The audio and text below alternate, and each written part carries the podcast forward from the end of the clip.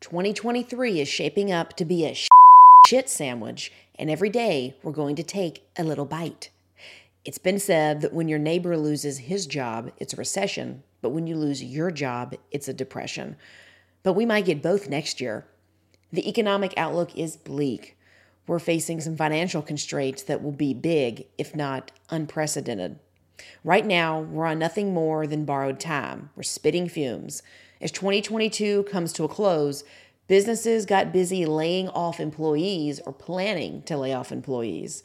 So let's go back and review these. Altogether, it paints a scary picture. Goldman Sachs eliminated 4,000 jobs. Morgan Stanley cut nearly 1,600. Rumor has it Google will lay off 10,000 people next year. Amazon is expected to lay off 10,000. Meta laid off nearly 11,000 employees and has initiated a hiring freeze through the first quarter of next year. Online payment processor Stripe has laid off nearly 1,100 employees. Salesforce cut hundreds of jobs. Microsoft laid off nearly 1,000 employees. Tech company DocuSign cut nearly 700 people. Disney has put a hiring freeze in place. Redfin shut down its home flipping business and cut nearly 900 jobs. Rideshare company Lyft cut nearly 700 jobs. Netflix cut more than 300. Snap will lay off nearly 1,000 people. Shopify trimmed nearly 1,000 jobs. Coinbase eliminated nearly 1,100 positions. Robinhood experienced two rounds of layoffs, which resulted in a loss of more than 1,000 employees. HP will cut 6,000 people. Tesla is cutting 10,000 jobs. Walmart gutted a couple hundred positions from their corporate offices. And Apple laid off over 100 recruiters, a foreshadowing to their current hiring freeze. Not only are we seeing layoffs, but a lot of store closures too.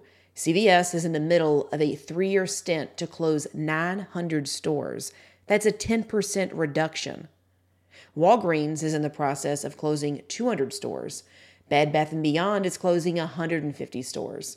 Both Family Dollar and Dollar General are beginning to close some stores. Sally Beauty is getting rid of 350 stores. In the last six years, Walmart closed nearly 160 locations.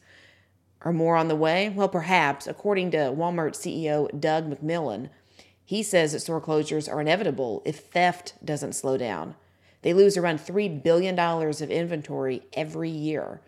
Target is experiencing the same problem a rise in theft. They blame organized retail crime for losing $400 million of inventory last year, and they expect that to rise to more than 600 million next year.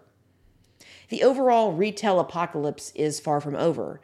UBS estimates that 40 to 50,000 stores will close over the next 5 years.